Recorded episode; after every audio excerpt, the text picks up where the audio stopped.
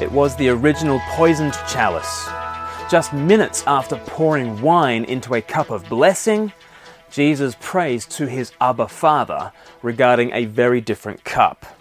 Luke chapter 22 from verse 41. Jesus withdrew about a stone's throw beyond them. That's Peter, James, and John.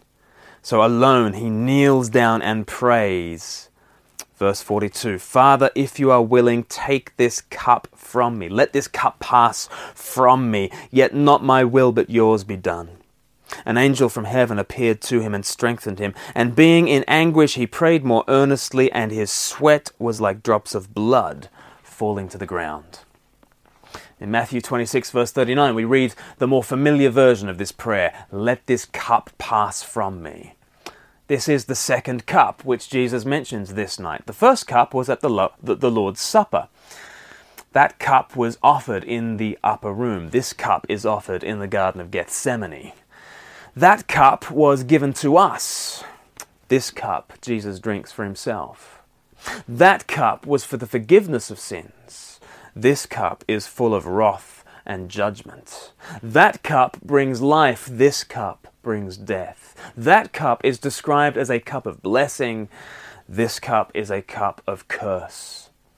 Yet Jesus takes the curses so that we might have the blessings. He drinks what we deserve so that we receive what only He deserves. And through this exchange is offered life, blessing, hope, and peace. It's all for free for us. It is unfathomably costly for Christ. Consider how the Bible speaks of this cup of judgment. Psalm 75, verse 8, speaks of the cup of judgment.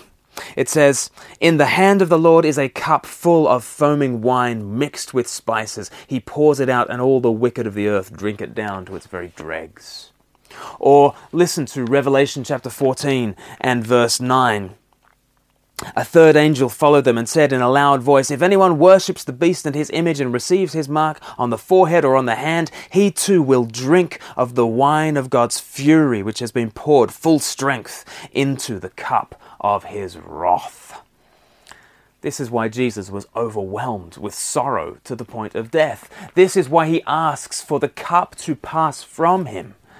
This is why Luke's gospel records that his sweat was like great drops of blood falling to the ground. There, there, are blood vessels bursting all over his body. He is under such immense pressure as he contemplates drinking this cup.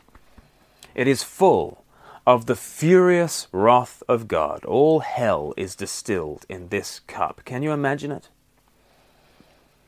You know, the cross on which Jesus dies, it, it's, it's not just a three hour inconvenience for the Son of God. It means entering into the infinite abyss of sin and curse.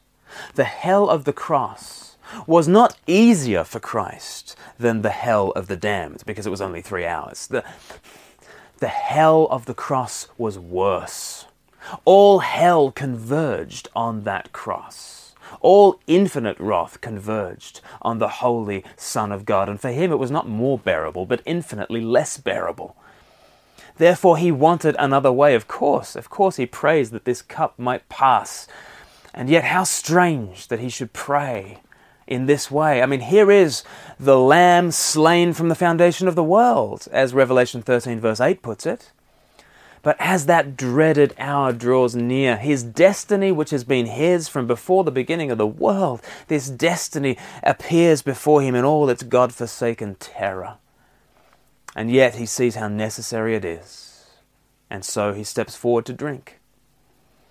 You know, often people question the necessity of the cross. They say, why should Christ have to die? Why doesn't God simply forgive? Why this business with blood sacrifice? Surely there's another way. These are all questions which, in principle, Christ himself asks here in the garden. This is the very essence of his hour long wrestling in prayer. And yet his Abba Father provides no other way. There is no cup of blessing for us unless Christ takes the cup of curse. We cannot escape the furnace of judgment unless Christ goes for us. The cup of wrath cannot pass from us unless it passes to Jesus. And here in the garden, here is Jesus Christ stepping forward. where Adam had failed in that first garden, Christ stands up and he triumphs. He rises from prayer resolved, and he says in verse 39, Your will be done. He has faced the prospect in all its horror. He has faced what is true about humankind that either we go to hell or he does. Either we must enter that furnace or Jesus does. Either he drinks the cup or we must drink it. And in that garden, Jesus steps forward and he says, Abba, Father, let it be me. Amazing love. How can it be that thou, my God, shouldst die for me?